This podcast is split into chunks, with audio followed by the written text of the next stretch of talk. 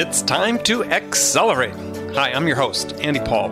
Join me as I host conversations with the leading experts in sales, marketing, sales automation, sales process, leadership, management, training, coaching, any resource that I believe to help you accelerate the growth of your sales, your business, and most importantly, you. Hello, and welcome to Accelerate. I am really excited to talk with my guest today. We're talking about something completely different that I guarantee most of you in the audience have not heard about before. My guest today is David Hammer. He's the founder and CEO of a company called Emissary. .io, I guess. Is that the you do the full yep. .io? Emissary.io. Yep. .io. And based here in New York City, uh, not too far from where I'm sitting today. And actually, I think we probably pass each other in the streets when we go to the grocery store. Um, so, David, welcome to Accelerate.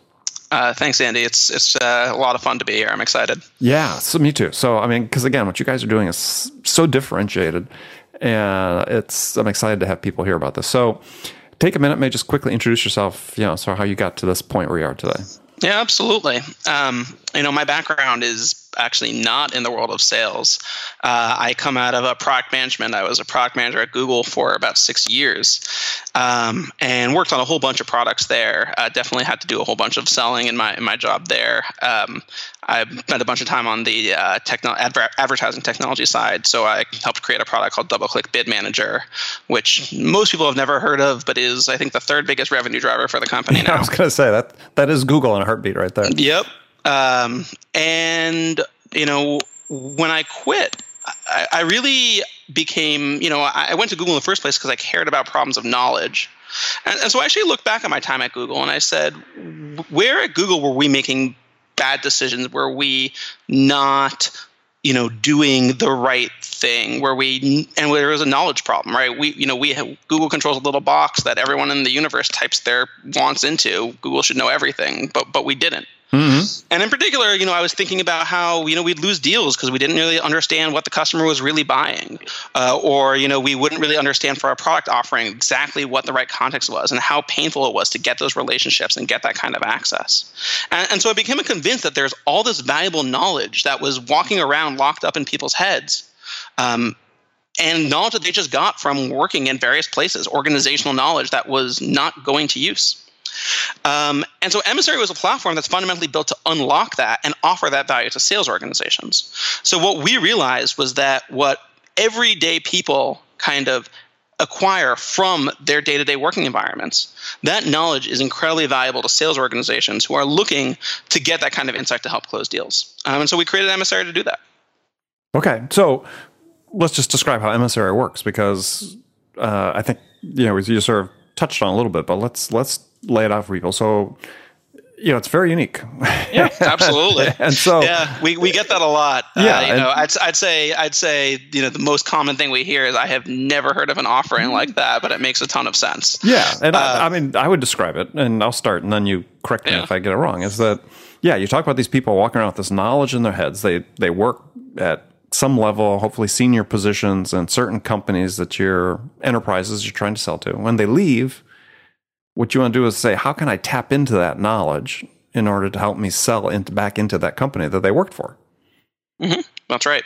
And so what we've built is a platform, a marketplace, right? Um, you know, think like I sometimes joke it's Airbnb for brains, right? So we've had uh, we've uh, screened about uh, over 5,000 people so far onto the platform, and that's growing by about 300 every week right now uh, of these folks uh, who come onto this platform and say, "Yeah, you know, I know a lot about John Deere or you know or LVMH or whoever it yeah, is." let's just say I used to work at IBM. Let's say right? You were used to work at IBM. You know, maybe you were, seen you know, really involved in the IT decision-making processes. So you'll speak to one of our recruiters and you'll come on board. Um, and then what's going to happen is when a, a, sales a sales organization comes to us, um, we're going to kind of work, look, take a look at their pipeline. Um, and let's say you're selling, you know, some. Let's say uh, we've got a client who's selling to IBM into the right department. Um, so you guys are going to get matched together. Um, so you're basically you're going to get matched to the opportunity, uh, and uh, you'll basically be able to kind of do account level sales. You'll be able to get account level sales coaching on that deal uh, from this emissary, from this person who knows that organization inside and out. So again, the first step is you come to us. You work, you know, we, we kind of collaborate with you. You know, we actually have a, a offering that syncs with your CRM system to make sure that you're able to easily kind of uh, connect your pipeline to our system. Uh, and then what we're providing is a matchmaking system. So every time uh, you know you have a new qualified opportunity, we're offering you an emissary who's saying, "Hey, I know the people you're talking to. I know the culture. I know all the subtle unwritten stuff. I know that Bob, who you're talking to, calls himself the decision maker, but Jane, who's going to sit two seats to his right and is never going to say a word in any meeting, that actually ha- carries all the sway. Um, that engineering as a major important group, and they actually hold all the decision making cards. Uh, but uh, you know you're never going to see them, but you got to win them over. Um, all of that again, subtle, unwritten stuff that uh, just doesn't really exist anywhere else. Um, and the emissaries kind of help share that knowledge and move the deal forward. Okay, so I mean, let's take a step back and just so make sure people understand is so when your clients are sales organizations, companies, right. and so first step is when they come in and they look and they say, okay, you know, we sell to these enterprise type accounts, and mm-hmm. wow, you've got emissaries. You said five thousand, growing at three three hundred a week. Yep. Um, so when they sign on, what they do then is they they connect their CRM systems, let's say Salesforce, yep. to your system. That's so right. so you have insight into their pipeline. And mm-hmm. through your marketplace, you're matching it to your available emissaries. Is it, is it based on some sort of tagging or account name, or how's that matching done? Yeah, we have a we have a bunch of techniques. I think the big thing for us is we will never make a match that we can't stand behind.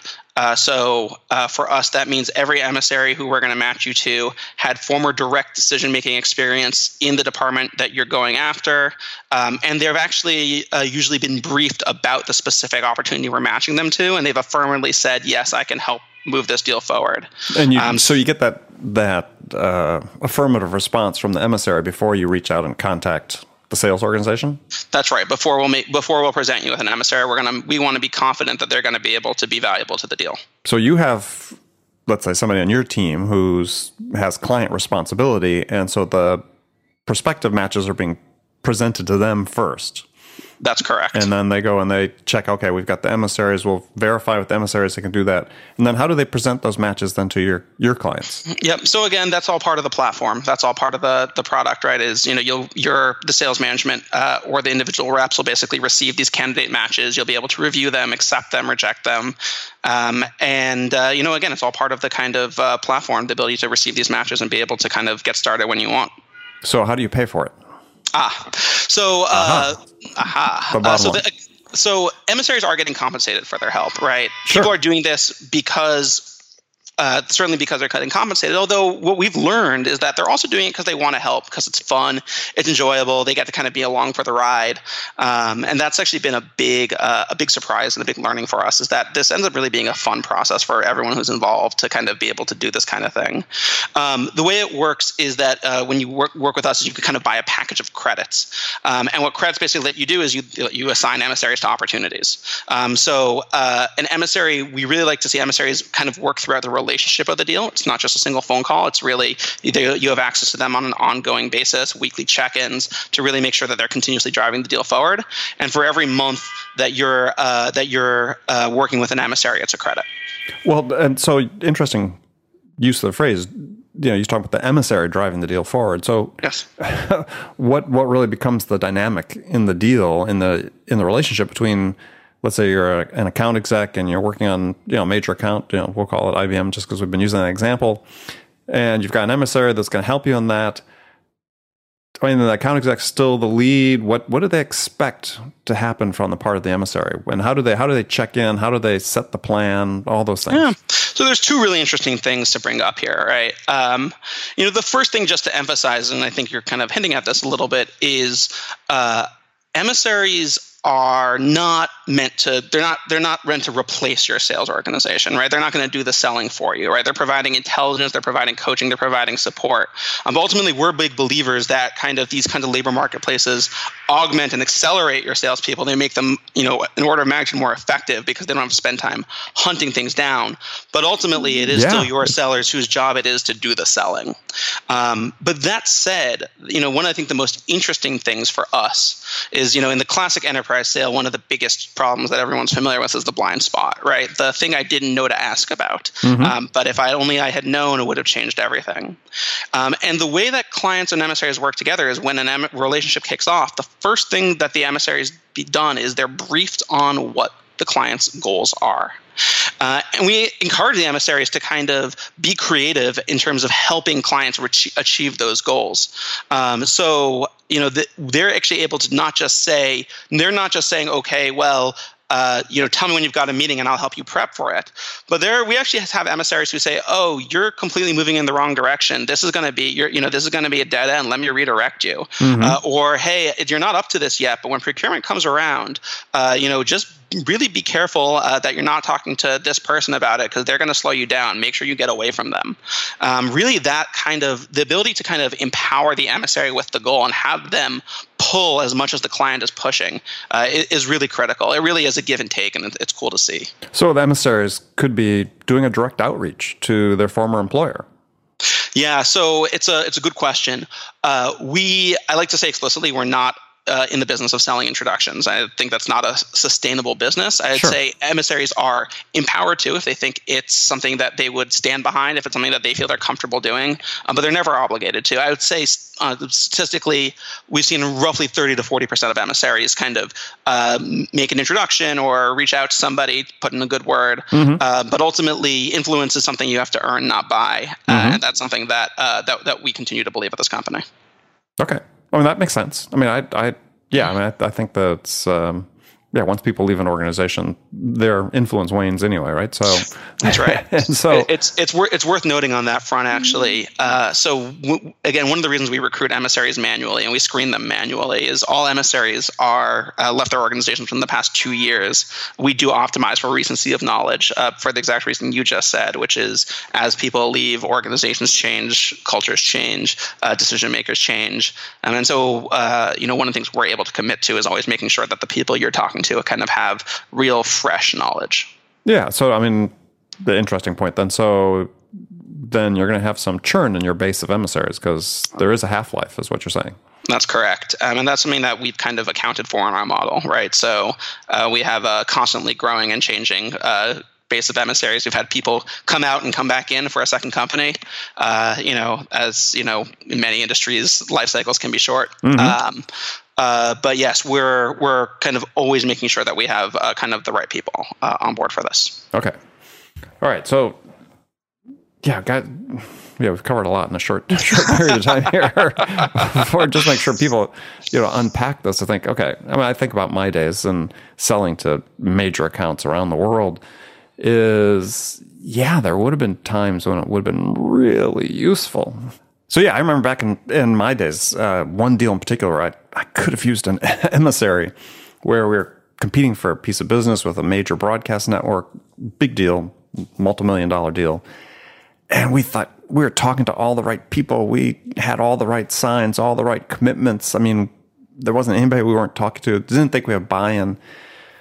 Yeah, we lost the deal at the last minute to the incumbent, or not at the last minute. At the last minute, we found out we lost to the incumbent. And they were just using us as a stalking horse to get a better price. If we had an emissary that knew those people, he could have pointed out that, yep. yeah, you guys are being played. And they these guys were the best at playing us. I mean, I'd never been played like that before. um, and it was, yeah, everybody in the organ, our whole organization was fooled by this. Um, yeah, that, that emissary would have been perfect for that situation one of the things that I like to say when I'm talking to clients is, you know, I, one of my favorite questions to ask is, you know, if you've ever won a deal because you got lucky, right? If you've ever, you know, you know, everyone's got one amazing story about, you know, running into decision makers, you know, brother in a bar a week before and said, oh, you know, make sure that you talk about this and this, and you know, ultimately those kinds of moments that can be transformative for a deal and you know, the question is, how do you manufacture that luck? How do you make that luck more predictable? Uh, how do you kind of create those moments that really allow you that kind of uncommon, that unknown piece of insight uh, that can be very transformative? Uh, and we view, uh, you know, emissaries as a as a way to you know to load the dice, as to as a way to to kind of change your luck, basically. And that's that's really critical for us. Yeah, I mean, it, well, if you're in major account sales, you're an entrepreneur, you sell to enterprises or sales organization, just just think about this for a second. This is the thing that you know, for me is so exciting because I, I look back on the days when I was selling multi-million dollar deals to large companies. How just incredibly useful it would have been to had somebody with, as you said, some insights into how decisions are made. Who are the influencers that really make a difference? You know, we, you know, challenger people at CEB talk about, you know, 6.8 stakeholders yep. now in every decision. Let's assume that that's true, right? Which yep, there's no reason the, to doubt it. And the new number, enterprise, sure. right? So, um, gosh, you know, there's lots of personalities. That's one of the big, you know, themes of the the Challenger customer book is that you know just the diversity That's of right. individuals within that that uh, stakeholder group, you know, that that comprise it. It's I'll, like, I'll, I'll, I'll, tell you something, Andy. Uh, you know, um, I, I, was listening recently actually to, to your podcast from I don't know maybe a year and a half a year ago with uh, Richard Ruff yes. on account based selling. Yeah, uh, and he said something that's that's you know obviously account based selling is kind of very in very very demode right now. Well, um, and it but as as you've said right, it you know what's old is new again, right? right? I mean, right. it, not right, but certainly the new language. Um, and Richard said something that I thought was very astute, um, and right, which is that you know a key thing about account-based selling is that it is it's resistant to kind of traditional standardization. It really is saying every account is its own strategy mm-hmm. and it's right its own approach, right? Mm-hmm. I mean, look, there's a long history, you know, strategic selling, spin selling, right? Challenger sale, right? Like the idea of profound insight into your customer is not a new one. No. Um, but uh, you know, one of the things that's interesting to me watching the kind of new account-based selling stack emerged is that it, it, seems actually for the most part very focused still on mechanization on operationalization on actually trying to standardize something that i don't think can be standardized.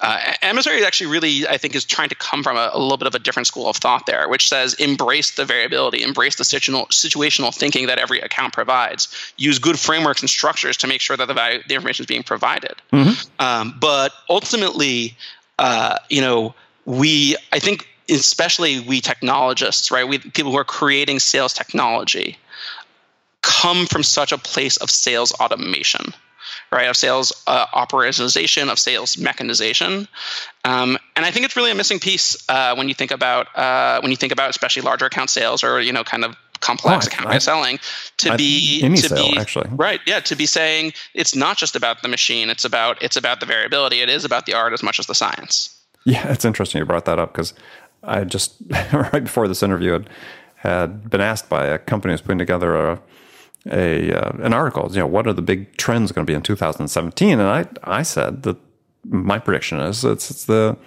return to focus on the importance of the human element in selling. Yeah, and think- and that we've yeah we've gone. I don't say we've gone too far, but people that think that it's all about the science of selling now versus the art really forget the importance of the human aspect of it. And really, what it is is the science of selling is is supporting the, the art of selling. Uh, but you still need that person to person connection. You still need the insights. You still need you know, that human element. The uniquely human element of selling is so important too, too, too much, I think, of, of sales technology focuses on the question of how many emails you're sending uh, and who you're sending them to, right? It's yeah. uh, and and I and I get it, you know, coming from a you know a technological background, from a data background, from a Google background, those are easy. Those are easier problems to think about automating. Um, but ultimately, you know, I think we're focusing on 3% of the problem because it's the most automatable 3%. Um, and I think I think you're absolutely right. I think uh, I don't know if you saw last year, Forrester did this death of a B2B salesman oh, yeah. study, yeah. right? Which said the only area where there's going to be employment growth yeah, is you, going to be in the complex sale and the challenger sale. Yeah, but you could probably still hear my hear my eyes rolling when I yeah. saw that report. So um, it's, it's there's, uh, there's, there's a Forrester report for whatever for whatever point you're trying. For whatever purpose, right? Every purpose, there's there's one out there. So Absolutely. yeah, I don't I don't I don't buy into their statistics the, for the reason that they're saying either. But but um, yeah, I, I think your point about you know people want to put things salespeople want to and sales automation is, is really about saying look customers fit into niches mm-hmm. and you know if we treat the niche somewhat the same every time just mm-hmm. from a percentage standpoint we're going to win a certain percentage of the time mm-hmm. and the thing is those win rates are really low Yes. As, as low, lower, much lower than they should be. So Yep. I have Right. a, a thing that I talk about in my presentations about sort of just basic sales habits and behaviors you should you should have, and one of them is you have to learn how to listen without judgment. Because this is a really hugely important sales skill, and, and the exact words I got from a, another author who wrote a book called The Coaching Habit, Michael Stanier. Yep, but sure. Um, fan. it was a fabulous book, and but the same about idea about listening without judgment is so important, and because every situation is unique. And if you don't acknowledge the variability and the potential for variability, you're going to miss opportunities. What opportunities you're going to miss? You're going to miss the opportunity to provide insight that's going to help you win the business. Because, right. because you've got your biases up. You know, my wife, as you know, Dave, she teaches uh, medical school and is dean at New York School, NYU School of Medicine. And, and, um, there's a class they teach there on how to to aspiring doctors. Uh, I forget the name of the class, but it, I think called the practice of medicine or something like that. But in one lecture, I remember uh, my wife's daughter was in med school at the time. Comes back and, and says, "Look, you know, this interesting class is they're teaching us how when we first talk to people, patients in the examining room, is we have this like I forget the numbers, like 22 filters and biases inherent in the way we approach these people." and it's you know based on age, gender, ethnicity, you know where they live, you know perception of income, all these things, and you have to wade through the filters in order to arrive at an appropriate and accurate diagnosis. That's in, yeah, and the same thing is true in sales. That's right. You know, if everybody's in a niche, we've put our filters up, and we're completely missing the opportunity. I think uh, really great sales processes and really great sales tools and methodologies and technologies, what they do is they create, they should be creating the space for this. They're right. They, again, this goes back to the idea I said before around how emissaries are meant to empower, not replace sellers, right? You know, great methodologies are about creating the space for thinking. They're not trying to remove it from the process, not trying to remove it from the cycle. Oh yeah, well, that's the same reason. You know, I think there's incredible value in so many of the technologies, sales technologies, with the data they generate. Because if I had that data back mm-hmm. when I was a bag carrying salesperson, oh, I would have killed. Yeah, I mean, I killed right. anyway, but I would really have killed. I mean, That's right. Well, and I think this was also, to some degree, some of the promise with social selling. Um, although I think, frankly, it hasn't quite achieved what it could achieve on that front. And I think it's because, again, it, it kind of turned into mechanization rather than, you know, rather than insight. Right? There's too much of okay. Well, now I just have to hit this many touches on LinkedIn, and you know, like I have to update my profile this way. Um, and I think the real the real insight behind social selling is sales is was will always be about people, uh, and we have this incredible new channel to get insight about people. Well, I think, yeah, I agree. And and but I, I was thinking about another point I wanted to make about emissary that before I forgot, which was, and this is really key. I think for managers listening, for you know owners of companies, CEOs listening, is one of the things that's discussion points as we become more and more uh, prevalent throughout sales in the next year or two is about what really is sales productivity. And the term is used so loosely that it has no value at all. And it's really confused to your point you made earlier. It's confused with activity. And so uh, when you think about productivity, and the way I think about sales productivity is in the is I think there needs to be like an industry standard measure of productivity, and which is revenue dollars per hour of selling time. Oh, that's good. Yeah. Okay. And everybody could agree that would be productivity because that's how economists measure productivity, right? Right. That's right. So your rate of output of divided by unit of input. So, yep.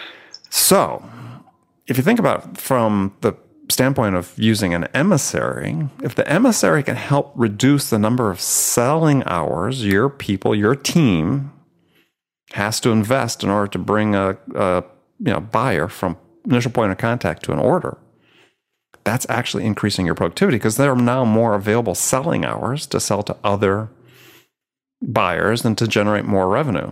So to me, that is really one of the key points about emissaries. People think, well, what's the payback? Yeah, it's just not just as you're winning deals, that you're going to, oh, if you're using them appropriately, you should be winning deals with less investment of your resources, which is is the ultimate boost to productivity and sales. Yep. One of the core insights of emissary has always been what would take me 10 minutes to share about Google would take someone else 10 hours to figure out. Mm-hmm. Right. And if we can, if you can, if you can, if you can, you know, just shorten that line, right? If you can just, uh, you know, cut that knot, um, to your point, that that's massively valuable. Um, you know, this does accelerate deals. You know, I think does increase win rate, does make time to close faster. Um, but the the efficiency, the leverage of efficiency is just is just astonishing. Uh, yeah. we've, seen, we've seen some really amazing results so far with some of our clients. Where, you know, to your point, um, you know, we've seen clients who are using emissaries to disqualify deals mm-hmm. to get them out of pipeline. Yep. Um, you know, to your point, Andy, before to your story before, we've had clients who were prepared to gear up for a massive uh, effort, and the emissary said, "I guarantee you, I guarantee you, they are using you as a stalking horse. You, uh, you know, you are you are not going to win this deal." Uh, and you know they listen to the emissary and look they uh, they they put their time into higher yield things. To your point right how can you be most efficiently using the time of the salespeople that you're employing is, is by far the most important thing. Yeah and and not to put too fine of a point on it but yeah at the end of the day I don't really care how long a sales cycle is. I care about how many hours I have to spend to do it. Because you know a sales cycle that's just a duration Mm-hmm. Right? That has that has no correlation to the number of hours I'm in most cases the number of hours I'm investing because right. that that's a buyer measurement. That's not me. Yep.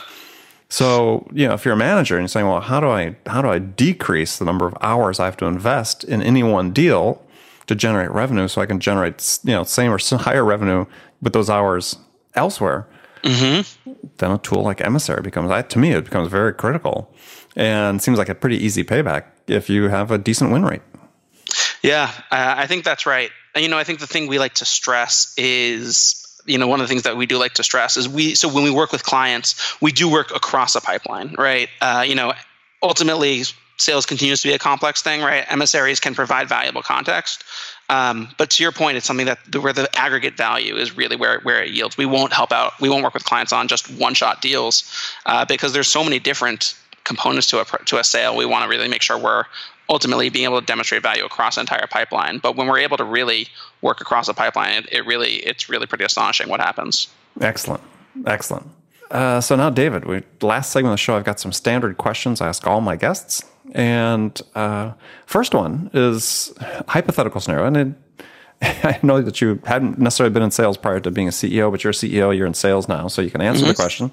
Sure. Is in this hypothetical scenario, you've just been hired as VP of sales by a company whose sales have hit a rough patch, stalled out, flatlined, whatever. And CEO and the board are anxious to get things back on track, hit the reset button. So, what two things could you do your first week on the job that could have the biggest impact?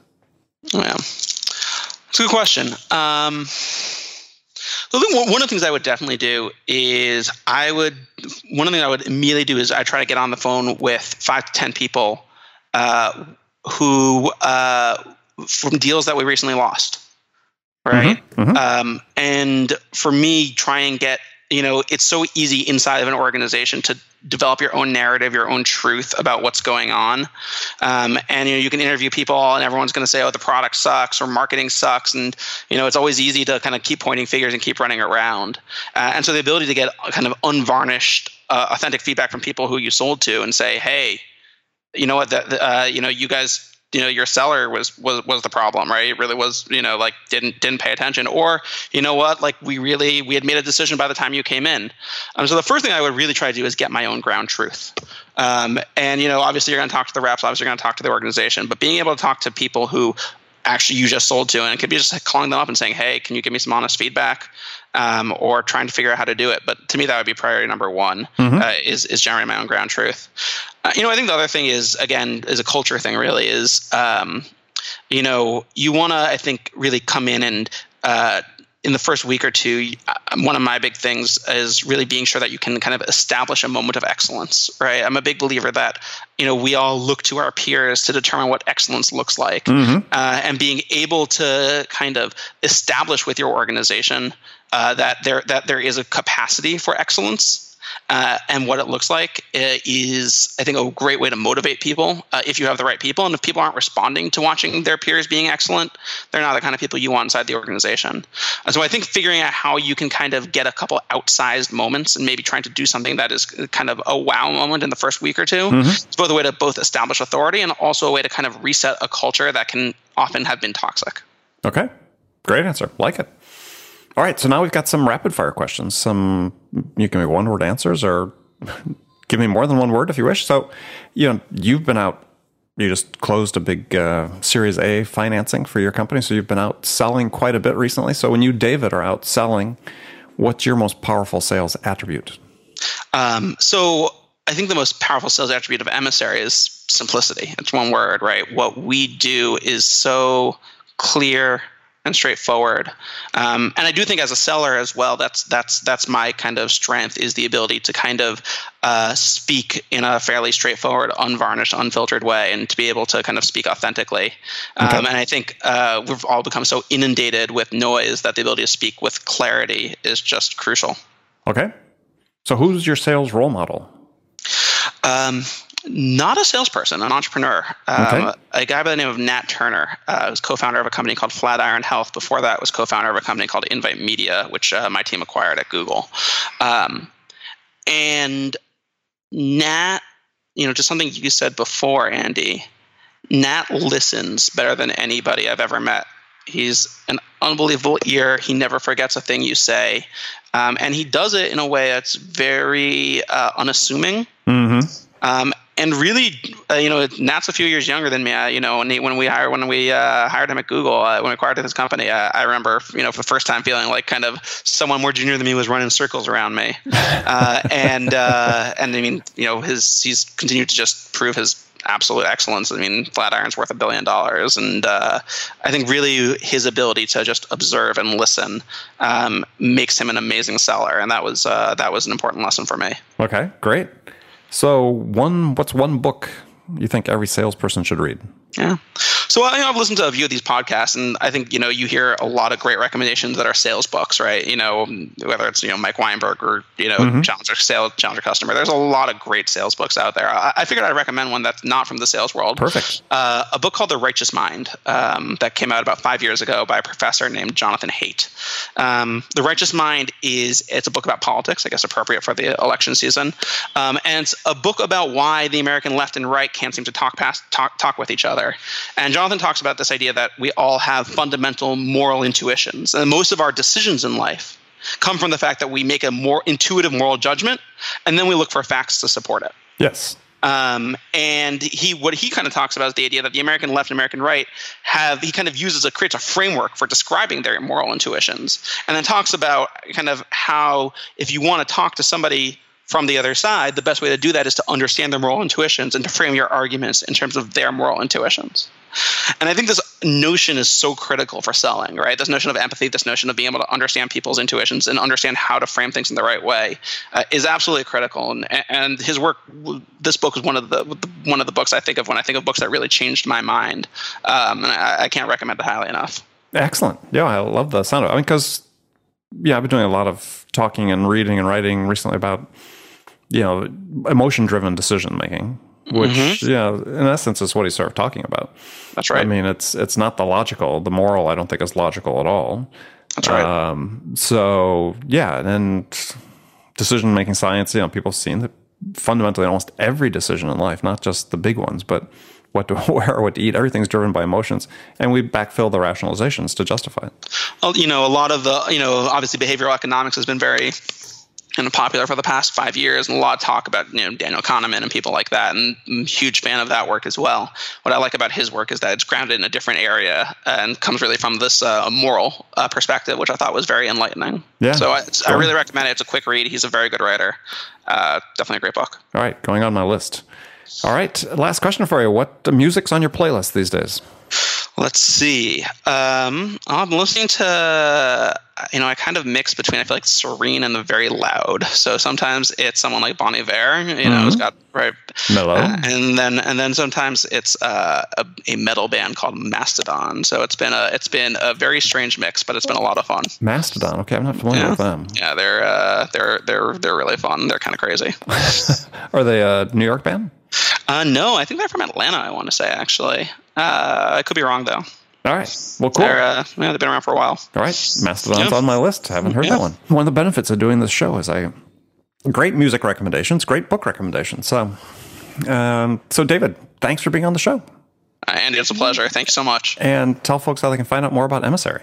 Yeah, www.emissary.io. Um, and yeah, we're looking forward to it.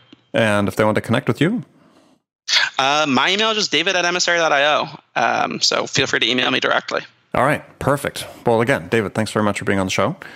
And friends, thank you for taking time out of your day to join me. And and uh, remember, make it part of your daily routine every day to deliberately learn something new to help you accelerate your success. And an easy way to do that: take a minute, subscribe to this podcast, accelerate. That way, you won't miss any of my conversations with top business experts like my guest today, David Hammer, who shared his expertise about how to accelerate the growth of your business. So, thanks for joining me, and until next time, this is Andy Paul. Good selling, everyone. Thanks for listening to the show. If you like what you heard and want to make sure you don't miss any upcoming episodes, please subscribe to this podcast on iTunes or Stitcher.com. For more information about today's guest, visit my website at andypaul.com.